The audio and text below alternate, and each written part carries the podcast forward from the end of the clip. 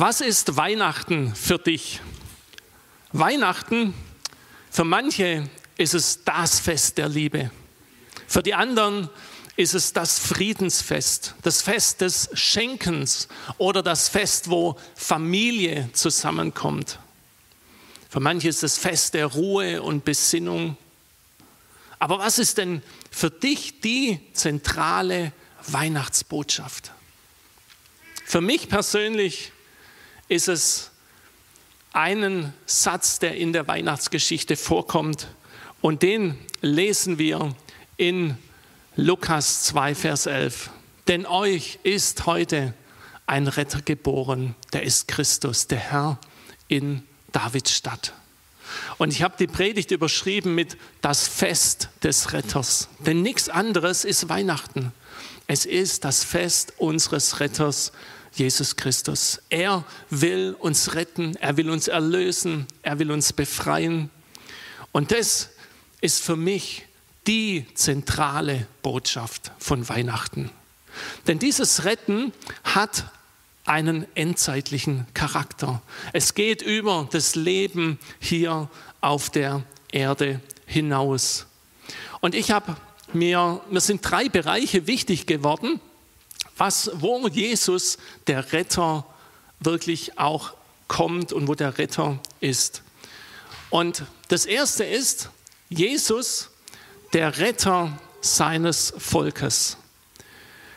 Ich weiß nicht, ob dir das immer so präsent ist, aber Gott möchte durch Jesus auch sein Volk retten. Und sein Volk ist das Volk Israel, ist das jüdische Volk. Und Gott hat sich bereits im zweiten Mose zu seinem Volk bekannt. 2. Mose 3, Vers 7 lesen wir, ich habe das Elend meines Volkes in Ägypten gesehen, spricht der Herr, und ihr Geschrei über ihre Bedränger gehört. Gott bekennt sich hier zu seinem Volk, zu den Juden und sagt, hey, das ist mein Volk. Und in Jesaja 59 lesen wir, aber für Zion wird ein Erlöser kommen. Und für die in Jakob, die sich von der Sünde abwenden, spricht der Herr.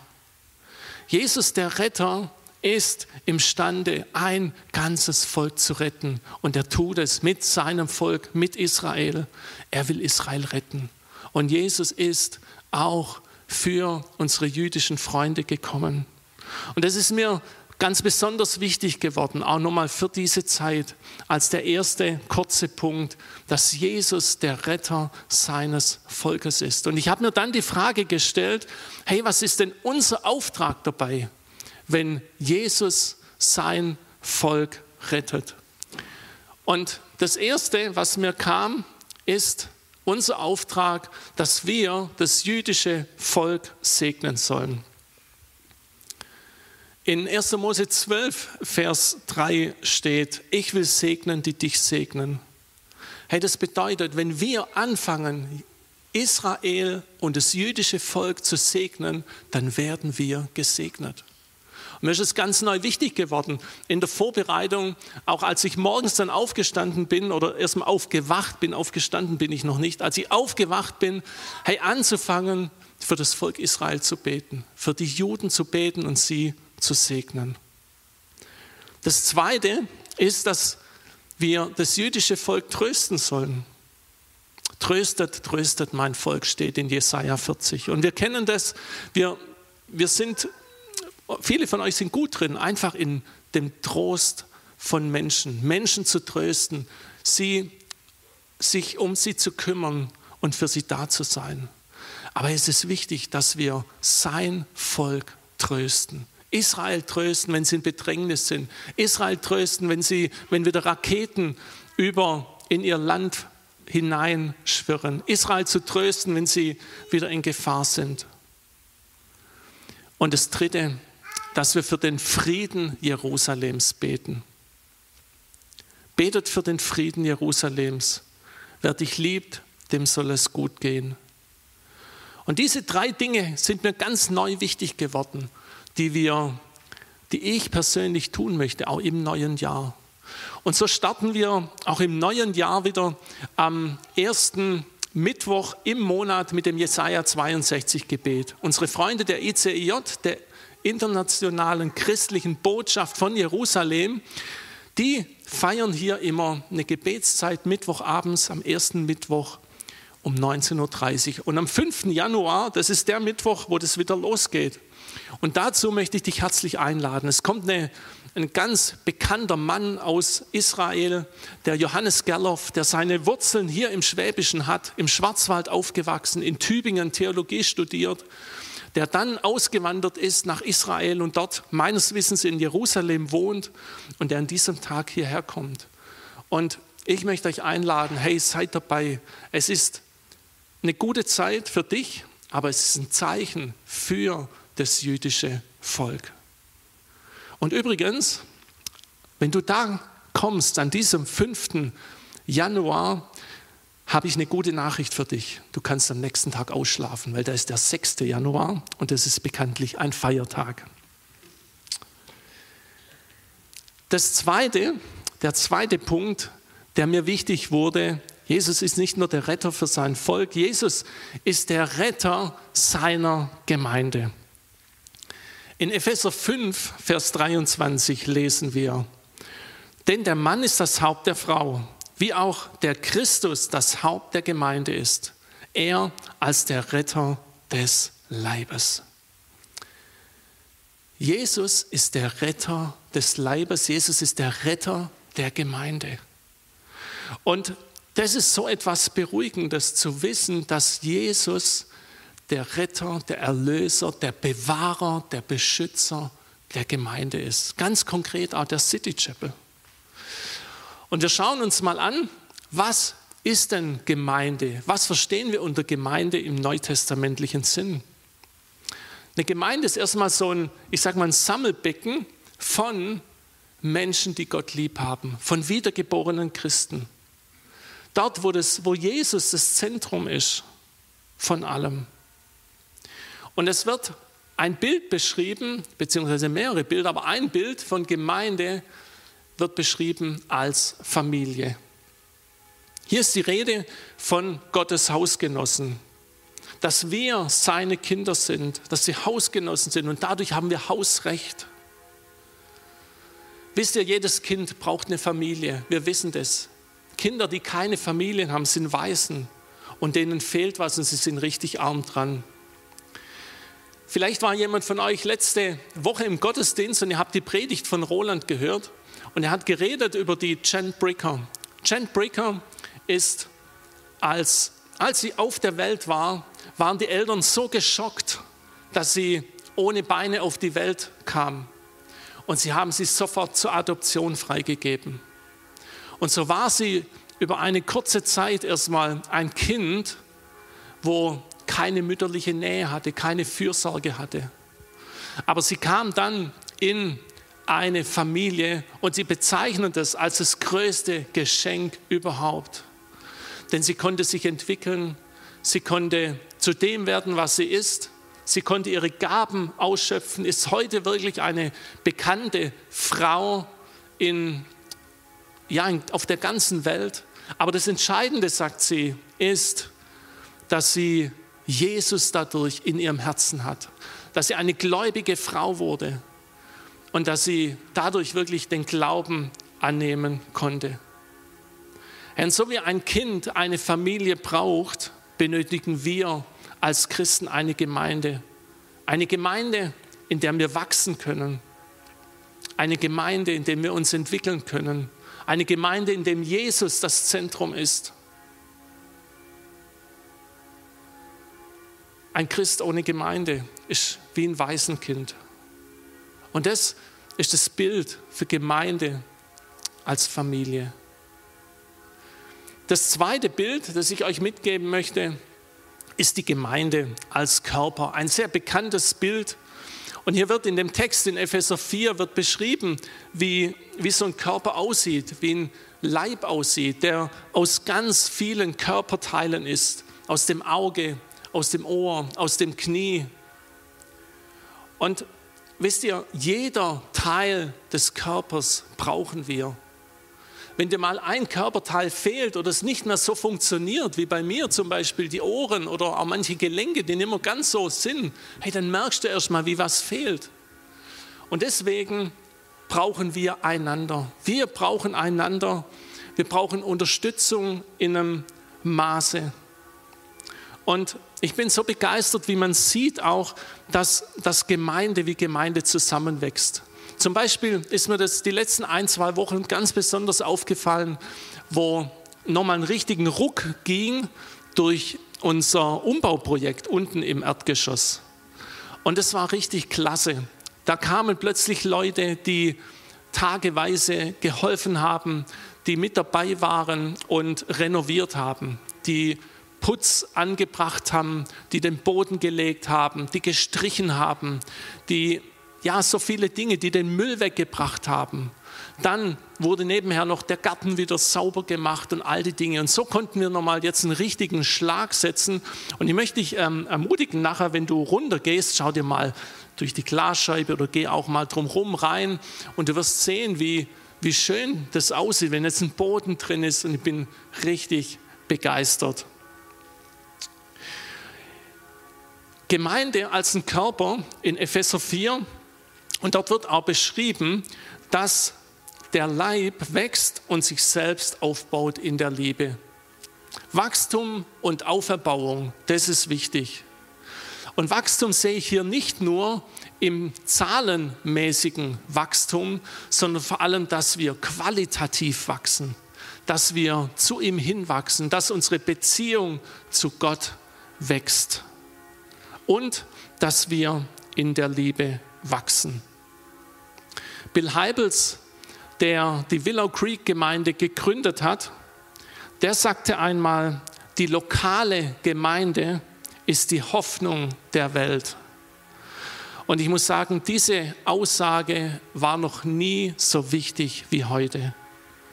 Die lokale Gemeinde ist die Hoffnung der Welt.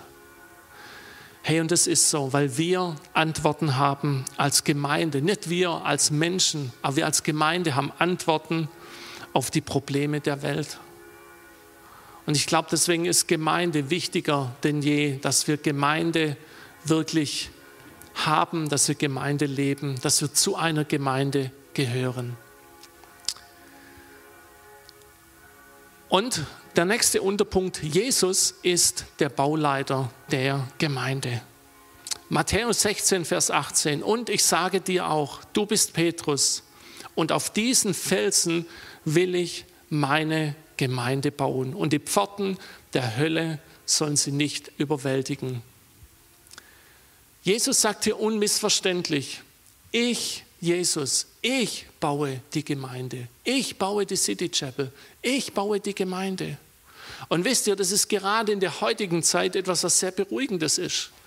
Denn es ist nicht mehr so wie vor Corona. Es, sind, es ist eine ganz andere, ganz andere Art von Gemeinde zu bauen seit Corona. Und es ist vieles, was nicht mehr so ist. Das ist vieles, auch Dinge, die kaputt gehen, Beziehungen, die kaputt gehen, Menschen, die die, die Distanz eben suchen, beziehungsweise die Gemeinschaft nicht mehr so haben. Hey, und das kann dich bedrücken, weil Gemeinde ist nicht mehr das, was sie vor zwei Jahren war. Und für mich, für einen, der, der die Gemeinschaft sucht, der, der Leute zusammenbringt oder zusammenbringen will, hey, für den ist es ein Schmerz, dass man sich nicht so frei treffen kann, damit man irgendwelche Regelungen immer beachten muss, die sicherlich auch richtig und gut sind. Aber es ist ganz anders wie früher, wo man das Haus geöffnet hat, wo man die Gemeinderäume geöffnet hat, wo man einfach zwanglos zusammengekommen ist. Jesus gebraucht hier das Bild für Gemeinde und vergleicht es mit einem Felsen. Lass uns mal einen Felsen anschauen, ein richtig großer, stabiler Felsen. Ein Felsen, der ist groß, der ist schwer, er ist unverrückbar, er ist fest verwurzelt. Er hält den Angriffen stand. Wenn wir als Gemeinde und damit auch als Einzelne auf so einen Felsen, auf diesen Felsen bauen, hey, dann ist unser Fundament stabil. Zudem steht hier auch, dass die Pforten der Hölle die Gemeinde nicht überwältigen kann. Hey, das bedeutet, wir sind als Gemeinde geschützt von Jesus.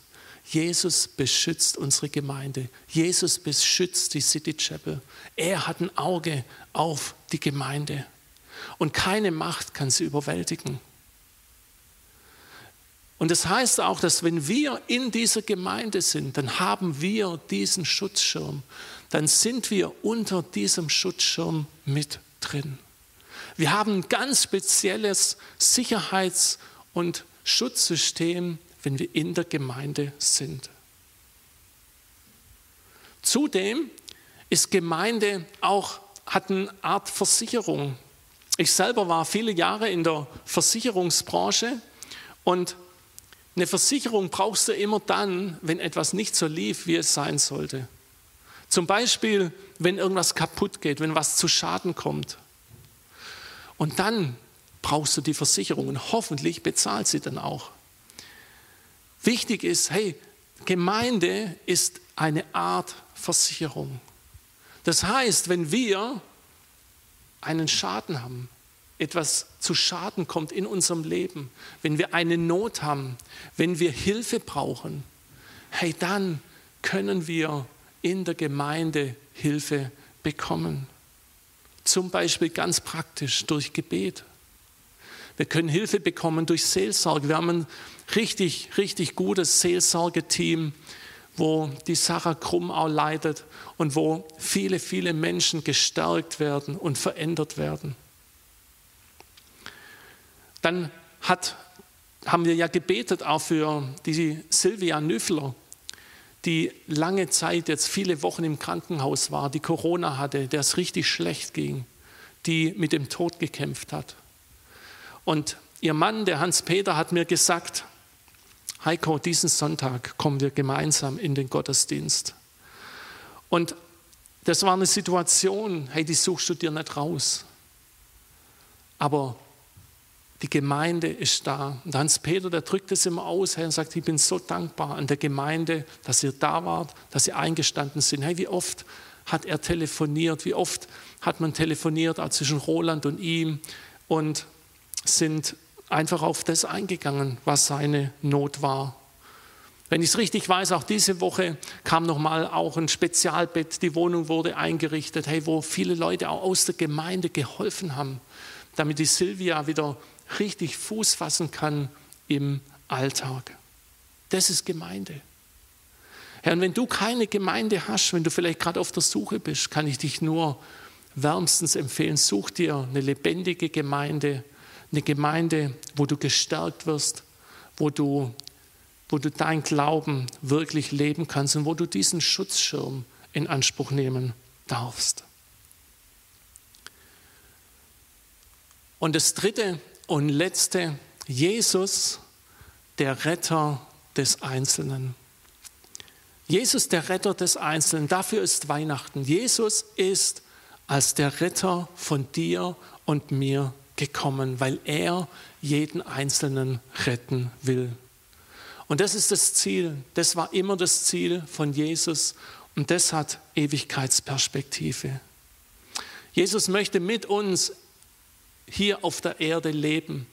Er möchte, dass wir unser Leben mit ihm teilen, mit ihm gestalten, aber er will vor allem auch, dass wir das Leben mit ihm im Himmel und in der Ewigkeit wirklich genießen. Das Leben in der Ewigkeit, hey, das ist ein viel, viel längeres Leben wie das Leben, das wir hier haben. Das vergessen wir oft. Es ist unglaublich lang. Und deshalb feiern wir Weihnachten, weil ein Retter geboren ist. Christus, der Herr. Für mich ist das mit Abstand die wichtigste, die zentralste Botschaft, die es gibt. Und deswegen feiern wir Weihnachten, weil der Erlöser geboren ist und uns Menschen retten will. Wie geschieht diese Rettung ganz praktisch? Paulus hat es auf den Punkt gebracht in Römer 10. Dort lesen wir, denn wenn du mit deinem Munde bekennst, dass Jesus der Herr ist und in deinem Herzen glaubst, dass ihn Gott von den Toten auferweckt hat, so wirst du gerettet. Denn wenn man von Herzen glaubt, so wird man gerecht. Und wenn man mit dem Munde bekennt, so wird man gerettet. Paulus fasst es gut zusammen. Und er fasst es zusammen und sagt als erstes, dass wir mit dem Herzen glauben sollen. Glaube im Herzen. Rettung hat etwas mit einer Entscheidung zu tun. Rettung hat etwas damit zu tun, dass ich in meinem Herzen Jesus aufnehme und ihm vertraue. Es ist eine Entscheidung des Herzens. Hey, und es ist nicht eine Entscheidung, dass dann plötzlich alle Zweifel und alle Fragen weg sind. Das ist es nicht. Sondern es ist eine Entscheidung, wo du triffst an einem Tag, in einer Minute, einer Stunde und ab dem Moment Jesus dein Leben gibst. Und es ist nicht nur irgendeine Entscheidung, es ist die wichtigste Entscheidung, weil es eine Entscheidung ist von unglaublicher Tragweite, die Auswirkung hat. Es ist eine Entscheidung zwischen Leben oder Tod, zwischen Sieg oder Niederlage, zwischen Himmel oder Hölle. Paulus sagt an Timotheus, das, was Gott wichtig ist, was Gottes Ziel von Anfang der Welt eigentlich war. Denn er will, also Gott will, dass alle Menschen gerettet werden und dass sie die Wahrheit erkennen. Gott möchte, dass kein Mensch verloren geht. Und wenn wir das verstehen, glaube ich, gehen wir mit dieser Botschaft auch nochmal anders um. Er möchte, dass kein einziger Mensch, keine Person verloren geht. Er möchte, dass der Himmel voll ist und dass die Hölle leer ist. Und diese Geschichte des Retters, der gekommen ist an Weihnachten, die hört hier nicht auf, sondern sie geht weiter. Sie geht weiter über Karfreitag, wo Jesus gestorben ist am Kreuz und über Ostern, wo er auferstanden ist. Das ist diese Rettungsbotschaft. Und ich möchte euch eine Geschichte erzählen, wo die, das ganze Evangelium eigentlich in dieser Geschichte zusammengefasst ist. Es ist die Geschichte der 4000 Punkte. Als ein Mann starb und er vor der Himmelstür war und Petrus ihm entgegenkam und ihn grüßte, und der Mann eigentlich schon reingehen wollte, sagte Petrus, hey Moment, kleinen Moment mal langsam, nicht so schnell. Und der Mann war etwas überrascht. Ja, was ist denn? Kann ich hier nicht, nicht einfach reinkommen? Und Petrus sagt, hey, das wollen wir mal sehen, denn es gibt besondere Bedingungen, dass man hier in den Himmel reinkommen kann. Und der Mann sagte, aber ich bin doch ein anständiger Mensch gewesen, bevor ich gestorben bin. Aber Petrus sagt, ja, aber hat dir denn keiner gesagt, was für Bedingungen du erfüllen musst, damit du in den Himmel kommst? Bist du nicht Christen begegnet? Oder einem Pastor, der dir erklärt hat, was es bedeutet, wie es nach dem Tod weitergeht und wie das mit dem Himmel ist, dass du hier reinkommst?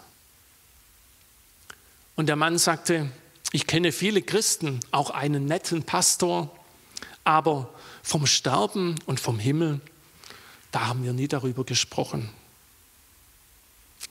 Petrus hat dann gesagt, wenn es dir bisher keiner gesagt hat, dann sage ich es dir.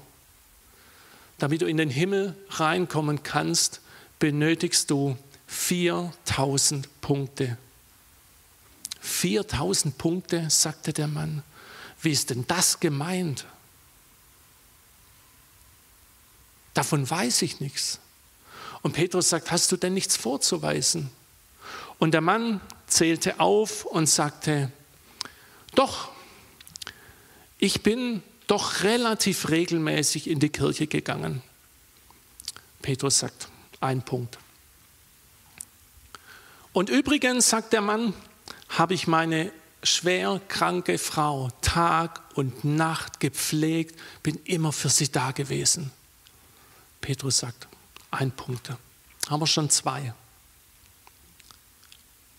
Und übrigens, sagt der Mann, habe ich auch immer wieder für gemeinnützige Hilfsorganisationen gespendet. Nochmal ein Punkt. Dann haben wir schon drei. Und dann fiel dem Mann nichts mehr ein. Und Petrus sagte, ich könnte mal das dicke Buch holen. Dort ist eine ganze Seite über dich berichtet. Allerdings musst du wissen, es sind zwei Spalten. Die eine Spalte sind die Pluspunkte und die andere Spalte sind die Minuspunkte. Und der Mann, er hat weiche Knie bekommen und sagte ganz kleinlaut, hey, wie kann denn hier irgendjemand hereinkommen? Wie kann es ein Mensch schaffen, in den Himmel zu kommen? Und Petrus sagte, weißt du, das hat Gott auch bewegt. Das hat Gott bewegt. Und er hat sich zusammengesetzt mit seinem Sohn und sie haben gemeinsam überlegt, hey, was sie tun können. Eines haben sie sich entschieden, von den 4000 Punkten rücken sie nicht ab. Aber sie haben sich entschieden, dass der Sohn Jesus auf die Erde kommt als Retter und dass deswegen Weihnachten gefeiert wird. Und dieser Jesus hält jedem seine Hand hin damit man sie nehmen kann.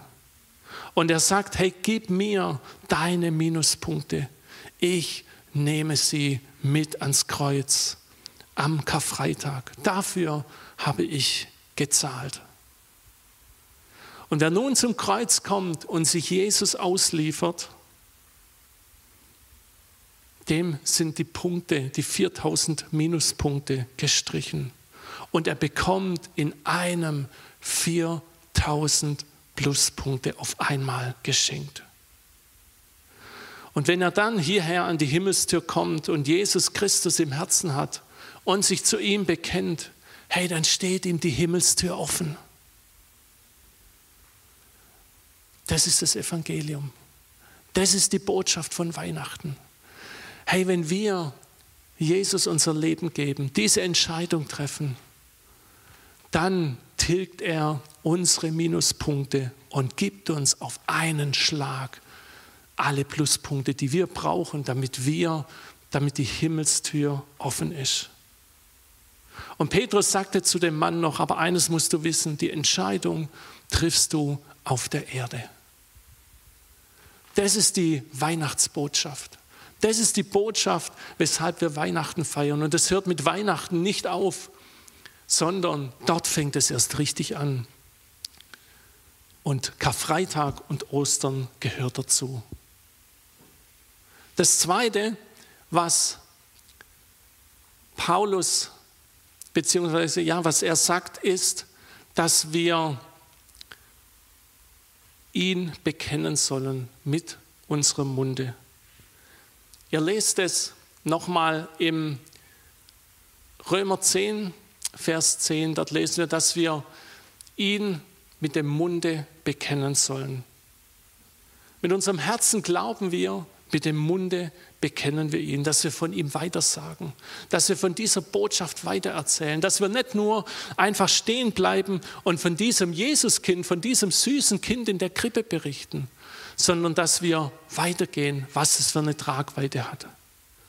Und Hand aufs Herz, hey, wann hast du das letzte Mal von dieser Botschaft weitererzählt? Von dieser Rettungsbotschaft?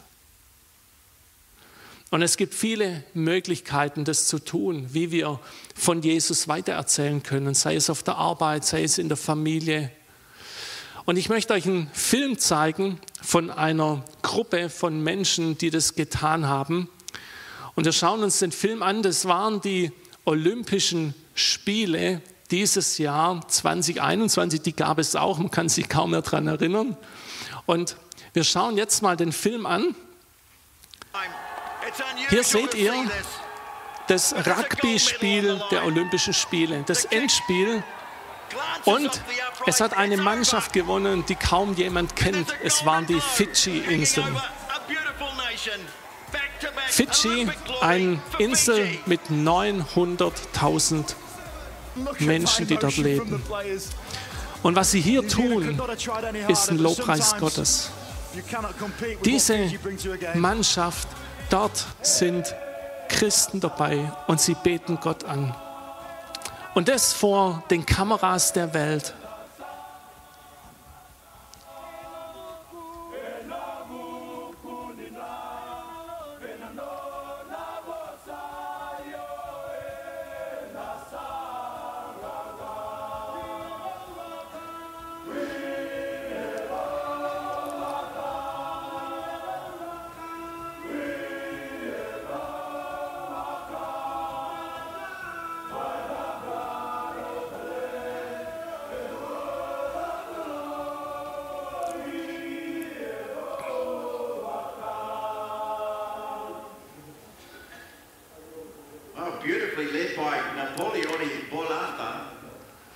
Sie knien nieder und das ist eine Gebetshaltung, die man vor allem auch vom American Football kennt, wo sie einfach Gott anbeten, wo sie Gott danken für das, was er getan hat.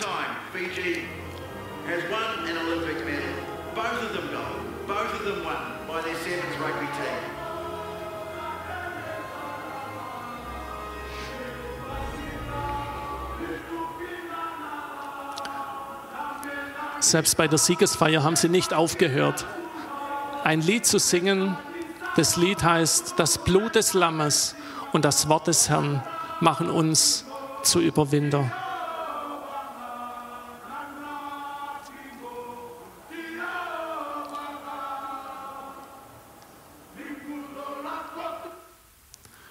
Eine Geschichte, die unter das Herz, unter das, wirklich unter die Haut ging, ans Herz geht.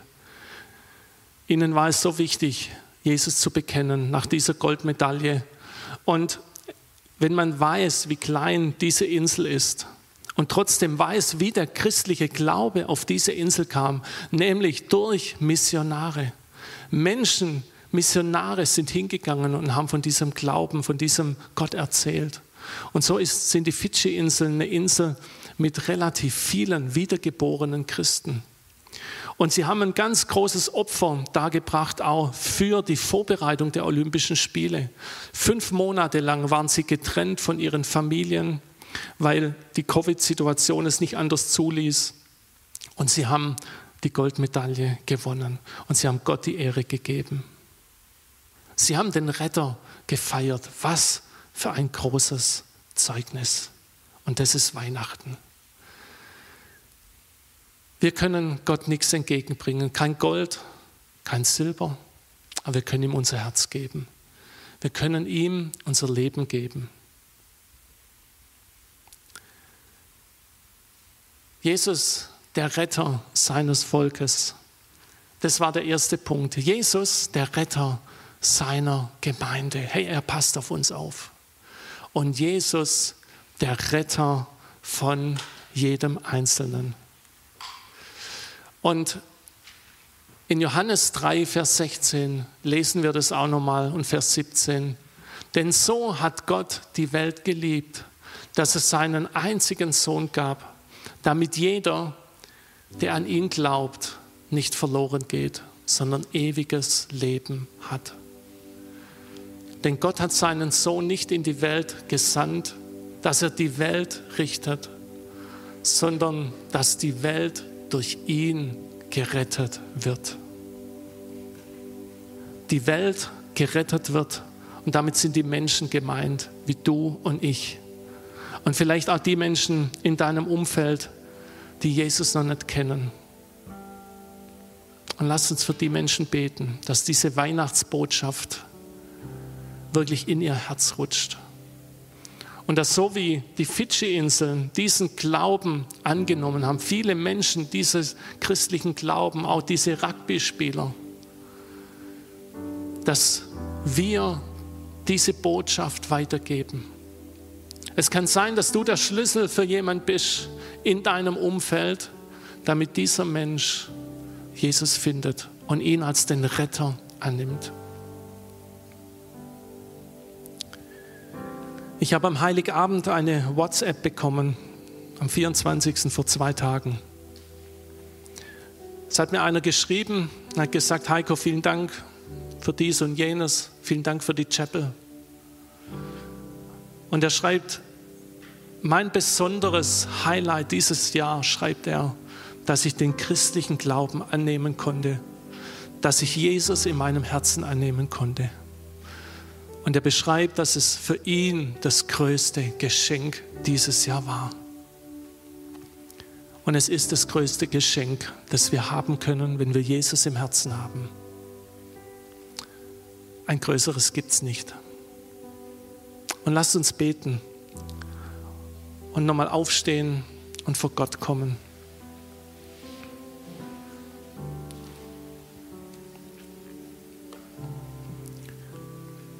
Jesus, ich danke dir, dass du der Retter bist und als der Retter gekommen bist.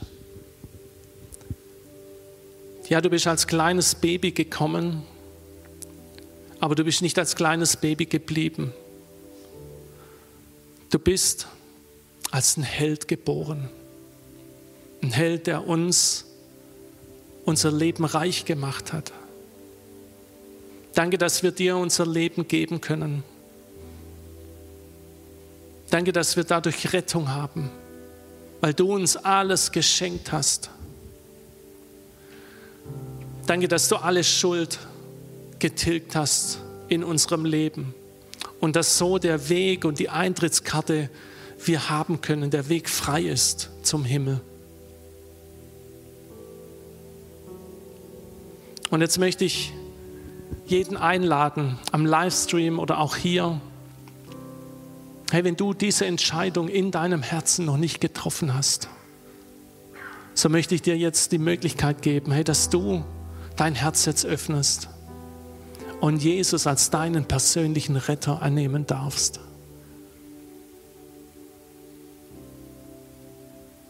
Und wenn du das möchtest, dann öffne jetzt dein Herz. Sag Gott in deinem Herzen, Jesus sei mein Retter, sei mein Erlöser.